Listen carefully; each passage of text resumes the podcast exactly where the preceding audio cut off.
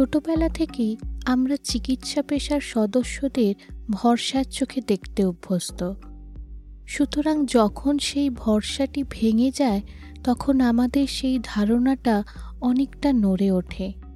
বিশেষ করে আমরা যাদেরকে আমাদের প্রাণের রক্ষকের চোখে দেখি, তারাই যদি প্রাণ নিতে শুরু করে, তখন ব্যাপারটা বিশেষ করে আতঙ্কজনক মনে হয়।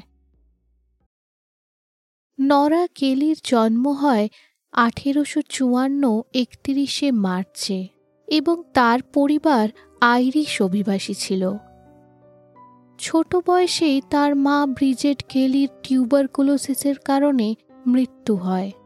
তাই নরা এবং তার বোনের লালন পালনের সম্পূর্ণ দায়িত্ব তার বাবা পিটার কেলির ওপর পড়ে। পিটার এক বদমেজাজি মাতাল ছিল। তার এই স্বভাবের জন্য তাকে কেলি দ্য ক্র্যাক বলে ডাকা হতো। পিটার দর্জি ছিল এবং পরের দিকে সে তার পাগলামোর জন্য বিখ্যাত হয় যখন সে নিজের চোখের পাতাগুলোকে ছুঁচসুতো দিয়ে নিজেই সেলাই করে দেয়। তার বউয়ের মৃত্যুর কিছু বছর পরই আঠেরোশো ষাট সালে সে ছ বছর বয়সী নরা এবং তার বোনকে বোস্টন ফিমেল অ্যাসাইলামে তুলে দেয়। এটি কোনো মেন্টাল অ্যাসাইলাম ছিল না, তবে এটি আসলে একটি অনাথালয় ছিল অভাবী মেয়েদের জন্য। নরার বড় বোন, যার বয়স তখন ন বছর ছিল, তাকে খেটে খাবার জন্য ছেড়ে দেওয়া হয়। বলে নাকি যে তার বাবার মতোই তার বোনেরও পাগলামোর লক্ষণ বড় বয়সে দেখা গিয়েছিল। যাই হোক, তাদের বাবা আর কোনো দিন ফিরে তাদেরকে নিতে আসেনি। অ্যাসাইলামের ডকুমেন্টে লেখা হয়েছিল যে তাদেরকে একটা অত্যন্ত অবজ্ঞাত পরিস্থিতি থেকে উদ্ধার করে আনা হয়েছিল। নরার অ্যাসাইলামে আসার ঠিক দু বছর পর আঠেরোশো বাষট্টি সালে নভেম্বরেতে তাকে ঘরের চাকর হিসেবে কাজে পাঠানো হয়। যার বাড়িতে তাকে পাঠানো হয় তার নাম ছিল অ্যান টোপেন। নোরা তখন আট বছরের ছিল এবং টোপেনরা তাকে নিজের পরিবারের মতো রাখত। যদিও তাকে তারা কোনোদিন অফিসিয়ালি অ্যাডপ্ট করেনি তাও সে পরে টোপেন সারনেমটি ব্যবহার করে নিজের নামের সাথে। টোপেন পরিবারে আগে থেকে একটি মেয়ে ছিল, যার নাম ছিল এলিজাবেথ। নোরা এবং এলিজাবেথের মধ্যে ভালো সম্পর্ক ছিল এবং দুজনে দুই বোনের মতোই তাদের ছোটবেলা কাটায়। নোরার আগেকার বাকি পরিবারের সাথে কি হয়েছিল সেটা ঠিক জানা নেই। মিসেস টোপেন আইরিসদের খুব একটা পছন্দ করতেন না এবং সেই কারণেই সে নোরার খুবই আইরিশ শুনতে লাগা নামটিকে পাল্টে জেন করে দেয়।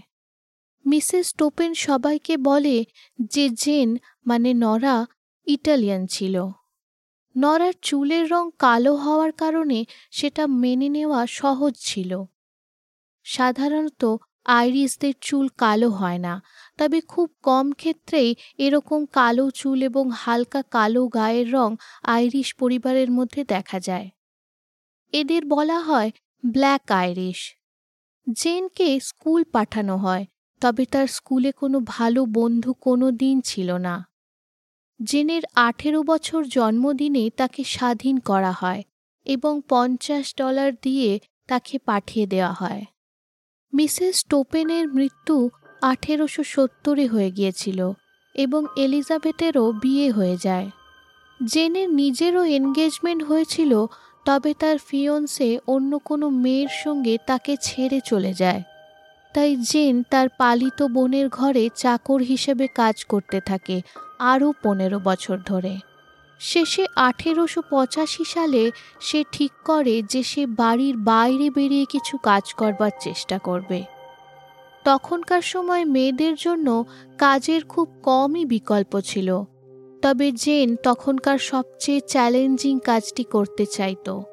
সে নার্সিংয়ের জন্য বিভিন্ন হাসপাতালে অ্যাপ্লাই করতে থাকে এবং শেষে আঠেরোশো সাতাশি সালে বোস্টনের ক্যামব্রিজ হসপিটাল তার অ্যাপ্লিকেশন মানে এবং তাকে অ্যাডমিশন দেয়া হয়। তখন জেনের বয়স প্রায় তেত্রিশ। স্কুলে জেন খুব একটা ভালো বন্ধু তৈরি করতে পারেনি এবং সেই কারণে এই নার্সিংয়ের ট্রেনিংটি তার কাছে আরও একটি সুযোগ ছিল। তাই সে সবার সঙ্গে ভালো সম্পর্ক রাখার চেষ্টা করত এবং বলা যেতে পারে যে সে সেই চেষ্টায় ভীষণ সফল হয়। সে সেখানকার অন্য স্টুডেন্ট এবং স্টাফেদের মধ্যে ভীষণ জনপ্রিয় হয়ে ওঠে। এবং সবাই তাকে জলি জেন বলে ডাকে। তবে সে নিজে জেনি নামটা বেশি পছন্দ করত এবং তাই সবাই তাকে জেনি বলে ডাকত। ট্রেনি নার্সের কাজ কিন্তু অত্যন্ত কঠিন ছিল। তাদের বারো ঘণ্টা করে দিনে কাজ করতে হতো সপ্তাহে সাত দিন। বছরে কেবল দু সপ্তাহ তাদের একসঙ্গে ছুটি দেওয়া হতো। তবে জেনি নিজের হাসি খুশি স্বভাবের কারণে সবার মন জয় করে। কিছুদিন পর হসপিটালে কিছু ছোটোখাটো চুরি হয় এবং জেনিকে সন্দেহ করা হয়, কিন্তু তার বিরুদ্ধে কোনো প্রমাণ পাওয়া যায় না। জেনি হসপিটালের পেশেন্টদের প্রিয় ছিল। তার উজ্জ্বল এবং প্রাণবন্ত আচরণের কারণে সবাই তাকে খুব পছন্দ করত। সেও তাদেরকে অত্যন্ত পছন্দ করত। তবে একটু অন্য ধরনের। আমি চৈতি আদিত্য এবং এটা প্রহেলিকা।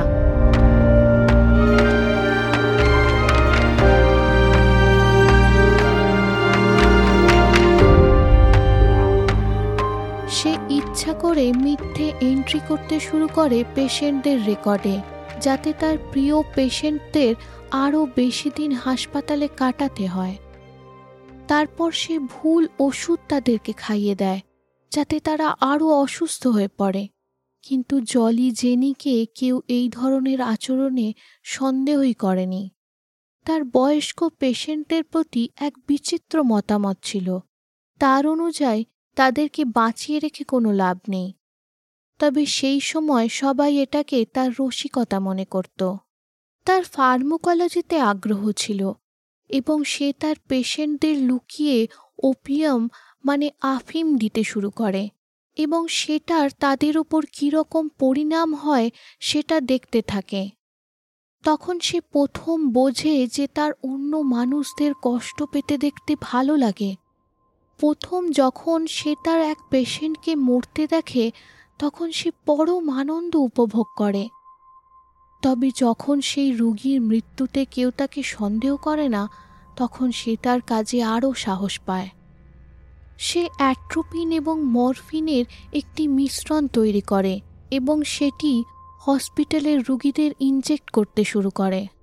এতে রুগীদের শরীরে ভয়ঙ্কর রকমের খিচুনি শুরু হয় এবং তাদের মনে ভয়ানক আতঙ্কের অনুভূতি তৈরি হয়। তা দেখে চেনি দারুণ আনন্দ পায়। মরফিনের কারণে চোখের পুঁতি ছোট হয়ে যায় এবং অ্যাট্রোপিনের কারণে চোখের পুঁতি বড় হয়ে যায়। তাই দুটির মিশ্রণের ফলে কোনোটাই হয় না এবং ডাক্তারেরা ধরতেই পারে না যে রুগীদের কী কারণে এরকম অবস্থা হচ্ছে। বিষগুলোর বনস্পতি থেকে তৈরি হওয়ার কারণে সেই সময়কার টেস্টে ধরাও পড়ে না।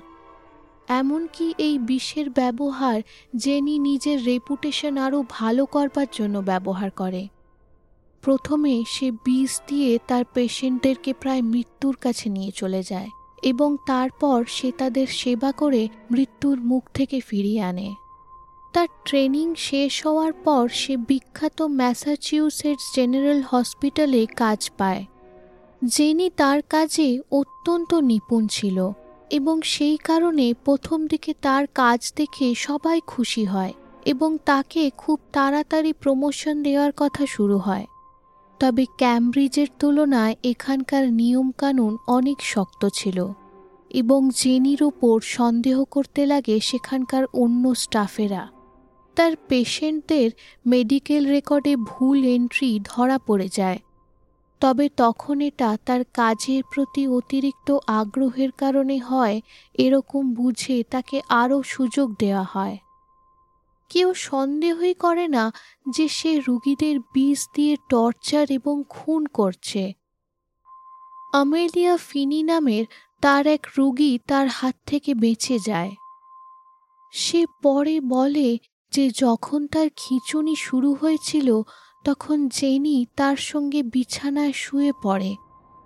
তারপর সে তার মাথায় হাত বুলিয়ে তাকে আদর করে বলতে থাকে যে খুব শিগগিরই সব শেষ হয়ে যাবে। তবে জেনি তাকে মারাত্মক ডোজটি দেওয়ার আগে কারুর আশার আওয়াজে পালিয়ে যায় এবং রোগীটি বেঁচে যায়। তবে অ্যামেলিয়া তখন মনে করেছিল যে এটি তার কোনো ভ্রম ছিল। তবে এটা যে কোনো ভ্রম ছিল না, সেটা সে ঘটনাটির অনেক বছর পর জানতে পারে। জেনিকে আঠেরোশো নব্বই সালে সেই হাসপাতাল থেকে তাড়িয়ে দেয়া হয়। তার ভালো কাজের জন্য তাকে ডাক্তারেরা পছন্দ করত, তবে অন্য নার্সরা তাকে সন্দেহের চোখে দেখত। অনেকগুলো ছোটোখাটো চুরি এমনকি একটি রুগীর একটি হীরের আংটি চুরি করার জন্য তাকে সন্দেহ করা হয়েছিল। তবে তার বেশি বড় অপরাধের জন্য তখনও পর্যন্ত তাকে কেউ কোনোদিন সন্দেহ করেনি। ফাইনাল পরীক্ষায় পাশ করার সত্ত্বেও তাকে নার্স হিসেবে প্র্যাকটিস করার লাইসেন্স জারি করা হয়নি। এরপর কিছুদিন সে প্রাইভেট নার্সের কাজ করে। তারপর সে আবার ক্যামব্রিজ হসপিটালে ফেরত গিয়ে নিজের লাইসেন্স নেওয়ার চেষ্টা করে। সে প্রায় ধরা পড়ে যায় যখন ম্যাটি ডেভিস নামের আরও এক ট্রেনি নার্সকে বিষ দিতে গিয়ে এক ডাক্তার তাকে ধরে ফেলে। আরও এক ডাক্তার লক্ষ্য করে যে বেশিরভাগ জেনির পেশেন্টদেরই খিচুনি হয়। তবে সে মনে করে যে এটা জেনি ভুল ওষুধ দেওয়ার কারণে বা তার কেয়ারলেসনেসের কারণে হয়। কোনো খারাপ উদ্দেশ্য তারা সন্দেহই করেনি। তাও এই ঘটনাগুলো ডাক্তারেরা বোর্ডকে জানায় এবং আরও একবার জেনির কন্ট্রাক্ট টার্মিনেট করা হয়। সুতরাং সে আবার তার লাইসেন্স পেতে অসফল হয়। হসপিটালে কাজ না পেয়ে জেনি ফ্রিল্যান্সিং শুরু করে। প্রাইভেট কাজে টাকাও বেশি পাওয়ার সুযোগ থাকে। এবং তার উপর লক্ষ্য রাখবারও কেউ থাকবে না। পরের আট বছর ধরে যিনি বোস্টন শহরে সবচেয়ে সফল নার্স হয়ে ওঠে। সত্যি কথা বলতে সে তার নার্সিংয়ের কাজে অত্যন্ত ভালো ছিল এবং তার রুগীদের সেবা করতে ভালো লাগত। তাই অনেক সময় সে নিজের রুগীদেরকে অসুস্থ করে দিত এবং তারপর তাদের সেবা করত। এই আট বছর ধরে সে তার খুনের গল্প চালিয়ে যাওয়ার অনেক সুযোগ পায়। আঠেরোশো পঁচানব্বই সালে জেনি ক্যামব্রিজে এক প্রাইভেট নার্সিংহোমে কাজ করছিল। সেখানে তার দেখা হয় ইসরায়েল এবং লোভি ডানহাম নামের এক বয়স্ক দম্পতির সঙ্গে। তার মতে, ইসরায়েল খুব বুড়ো হয়ে গেছিল, কমজোর এবং খিটখিটে। তাই সে তাকে মেরে ফেলে। তবে সবাই মনে করে যে তার হার্ট অ্যাট্যাক হয়েছিল। দু বছর পর সে লোভিকেও তার বরের কাছে পাঠিয়ে দেয়। সে আরও কয়েকটা বয়স্ক পেশেন্টদের মেরে দেয়। একটি পরিবার সন্দেহ করে যে জেনি তাদের মৃত ঠাকুমার জামা কাপড় চুরি করেছিল এবং তারা ডাক্তারকে সেই নিয়ে অভিযোগ করে। ডাক্তার তখন প্রতিবাদে বলে যে জেনি অত্যন্ত ভালো নার্স ছিল এবং সে এ ধরনের কাজ করতেই পারে না। তবে তারা কোনোদিন সন্দেহ করতে পারেনি যে তাদের ঠাকুমাকেও জেনি তার বীজ দিয়ে খুন করেছিল। আঠেরোশো নিরানব্বই সালে অগস্ট মাসে জেনি কেপ কডে ছুটি কাটাতে যায়। সেখানে সে তার বোন এলিজাবেথকেও আসার জন্য আমন্ত্রণ দেয়। এলিজাবেথ জেনিকে খুব পছন্দ করত এবং তাই সে শুনেই রাজি হয়ে যায়। তবে তার কোনো ধারণাই ছিল না যে জেনি মনে মনে তাকে হিংসা করত। তার মনে এলিজাবেথই আসল টোপেন ছিল এবং তাকেই সবসময় সবাই বেশি প্রাধান্য দিয়েছিল। তাই সে নিশ্চিত করে যে সে এলিজাবেথকে মেরে দেবে। এলিজাবেথের সেখানে পৌঁছাবার কিছুদিনের মধ্যেই তার শরীর অত্যন্ত খারাপ হয়ে যায়। কিছুদিনের মধ্যেই তার বরকে খবর দেয়া হয় এবং সে সেখানে পৌঁছাবার আগেই এলিজাবেথ কোমাতে চলে যায়। ডাক্তারেরা বলে যে তার নাকি স্ট্রোক হয়েছিল। এলিজাবেথের তারপর আর জ্ঞান ফেরেনি। এবং পরের দিন সকালে তার মৃত্যু হয়। তবে যদি তার জ্ঞান ফিরত, তবে সে দেখতে পেত যে কীভাবে জেনি তার চোখে তিরিশ বছরের হিংসা এবং ঘৃণা নিয়ে তাকে মরতে দেখে আনন্দ পাচ্ছিল।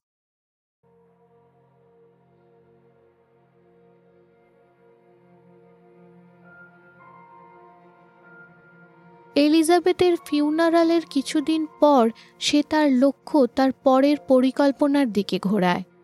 তার একটি বন্ধু ছিল যার নাম ছিল মাইরা কনার্স, যে ম্যাট্রান ছিল সেন্ট জনস থিওলজিক্যাল স্কুল, ক্যামব্রিজে। প্রাইভেট নার্সের কাজ কঠিন ছিল, তবে মাইরা কনার্সের কাজটি অনেক আরামের ছিল। তার সঙ্গে একটি অ্যাপার্টমেন্ট এবং ঘরের কাজের জন্য একটি চাকরও পাওয়া যায়। তাই জেনির মায়রার সঙ্গে বন্ধুত্বর কারণ ছিল তার সেই চাকরিটি। তাই মায়রা কনার্সও মারা যায়।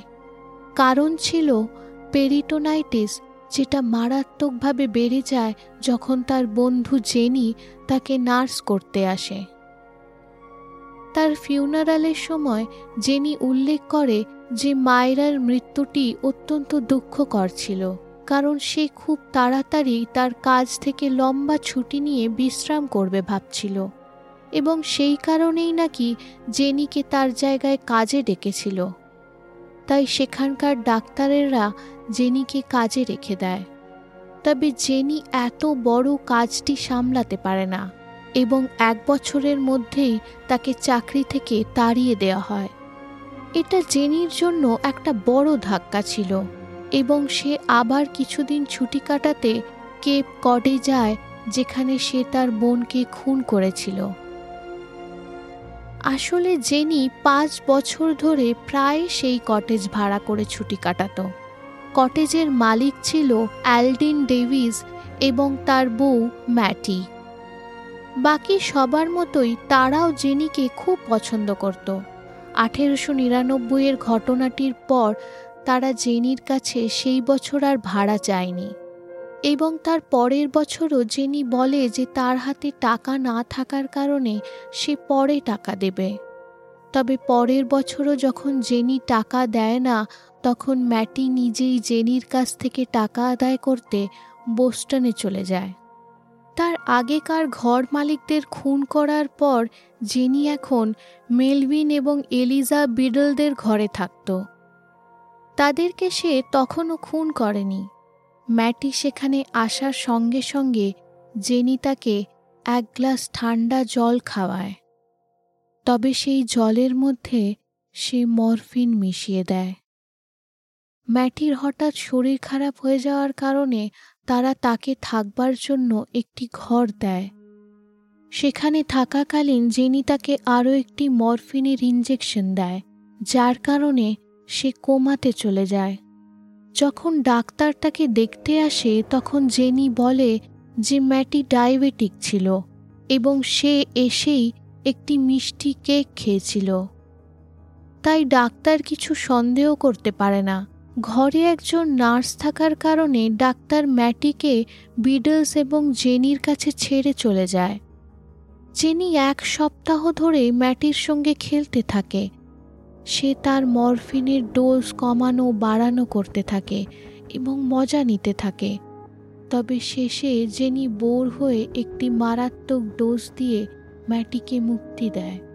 ম্যাটির মৃত্যুর পর তার দুই মেয়ে জেনেভিভ এবং মিনি ফিরে আসে এবং তারা ভাবে যে তাদের বয়স্ক বাবার সঙ্গে কিছুদিন কাটানো উচিত। তবে ম্যাটির ফিউনারালে তারা একটি বিরাট ভুল করে। যখন তারা জেনিকেও কিছুদিনের জন্য তাদের সঙ্গে থাকতে ডেকে নেয়। তার মায়ের মৃত্যুর পর জেনিভি ভীষণ রকম শোকে ছিল। জেনি বোঝে যে এটাই তার সুযোগ।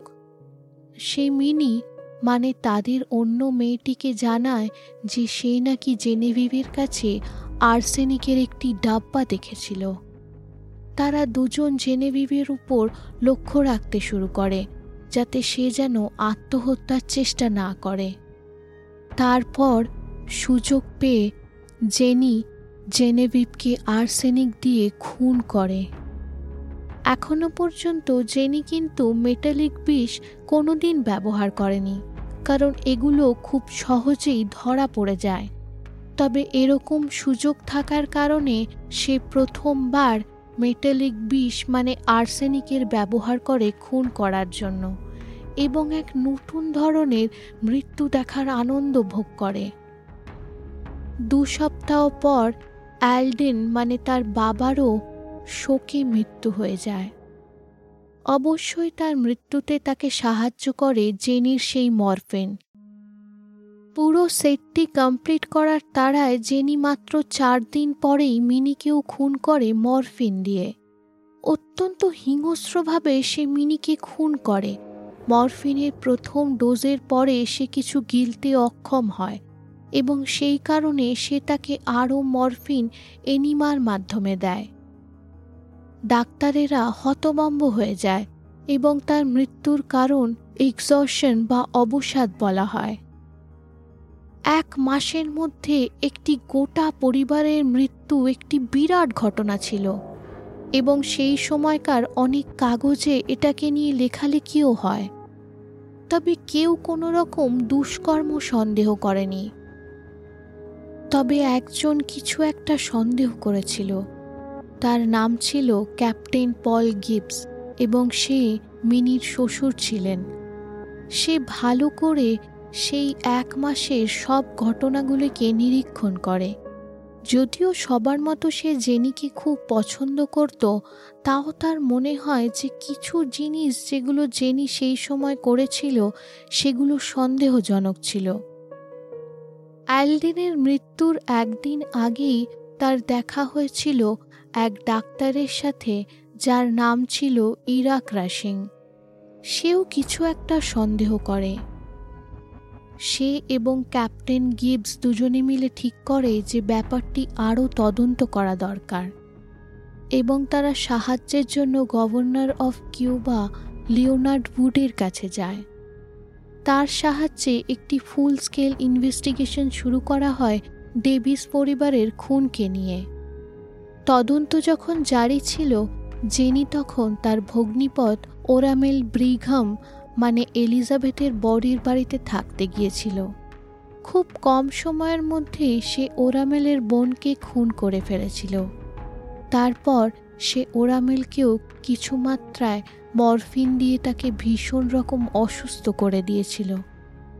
তবে সে ওরামেলকে মারতে চাইতো না। সে আবার তার সেবা করে তাকে ঠিক করে তোলে এবং সেইভাবে তার মন জয় করার চেষ্টা করে। তার উদ্দেশ্য ছিল অরামেলকে বিয়ে করার। তবে যখন অরামিল তাকে বিয়ে করতে রাজি হয় না, তখন জেনি নিজেই মরফিন খেয়ে আত্মহত্যা করার চেষ্টা করে। তবে তার মরফিনের ব্যবহারের দক্ষতা জেনে সহজেই বোঝা যেতে পারে যে সে ইচ্ছা করেই অত মাত্রায় মরফিন নিজে খায়নি, যাতে তার মৃত্যু হয়ে যাবে। তবে যাই হোক তার শরীর খারাপ হয়ে যাওয়ার কারণে তাকে হাসপাতালে ভর্তি করতে হয়। তবে সেই সময় জেনির পিছু করেছিল একজন ডিটেকটিভ। তার সঙ্গে সে নিজেও হাসপাতালে অসুস্থ হওয়ার বাহানা করে ভর্তি হয়ে যায়। জেনির ওপর সর্বক্ষণ লক্ষ্য রাখা হচ্ছিল তখন। হাসপাতাল থেকে ছাড়া পাওয়ার পর জেনি তার বন্ধু সারা নিকোলসের কাছে থাকতে যায়। তবে সারার ভাগ্য ভালো ছিল এবং কিছুদিনের মধ্যেই মিনি গিবসের কবর খুঁড়ে তার মৃতদেহের উপর টেস্ট করে তার শরীরে বিষ পাওয়া যায়। সারা তার বন্ধু জেনিকে পুলিশে নিয়ে যেতে দেখে প্রতিবাদ করে, তবে সে নিজেও তখন জানে না যে পুলিশ এসেই তার প্রাণ বাঁচিয়েছিল। কারণ জেনি সবচেয়ে বেশি নিজের প্রিয় বন্ধুদের খুন করতে ভালোবাসত। উনিশশো দুই সালে জেনি একত্রিশটি খুন স্বীকার করে। তার কোর্টে বিচারের সময় সে বারে বারে বলে যে তাকে যেন পাগল বলে না বিচার করা হয়। আসলে যদি কোর্ট তাকে ইনসেন ডিক্লেয়ার করে, তবে নিয়ম অনুযায়ী তাকে আজীবন মেন্টাল অ্যাসাইলামে কাটাতে হবে। সেই কারণে যাতে সে জেল খাটার পর আবার ছাড়া পাওয়ার সুযোগ পায়, সে কোর্টে বলে যে সে পাগল বা ইনসেন কীভাবে হতে পারে? যদি সে জানতো যে সে কি করছে এবং সে জানতো যে সেটা ভুল।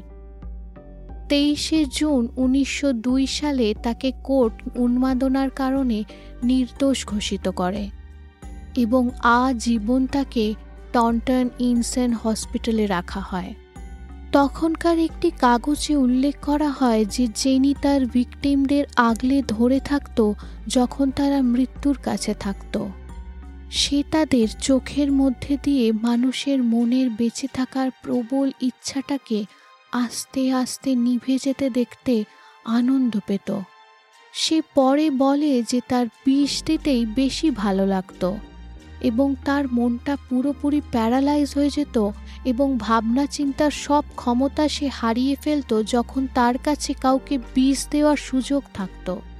উনিশশো আটত্রিশ সালে তার মৃত্যু হয় এবং টন্টন মেন্টাল অ্যাসাইলামে সে একাশি বছর বয়সে মারা যায়।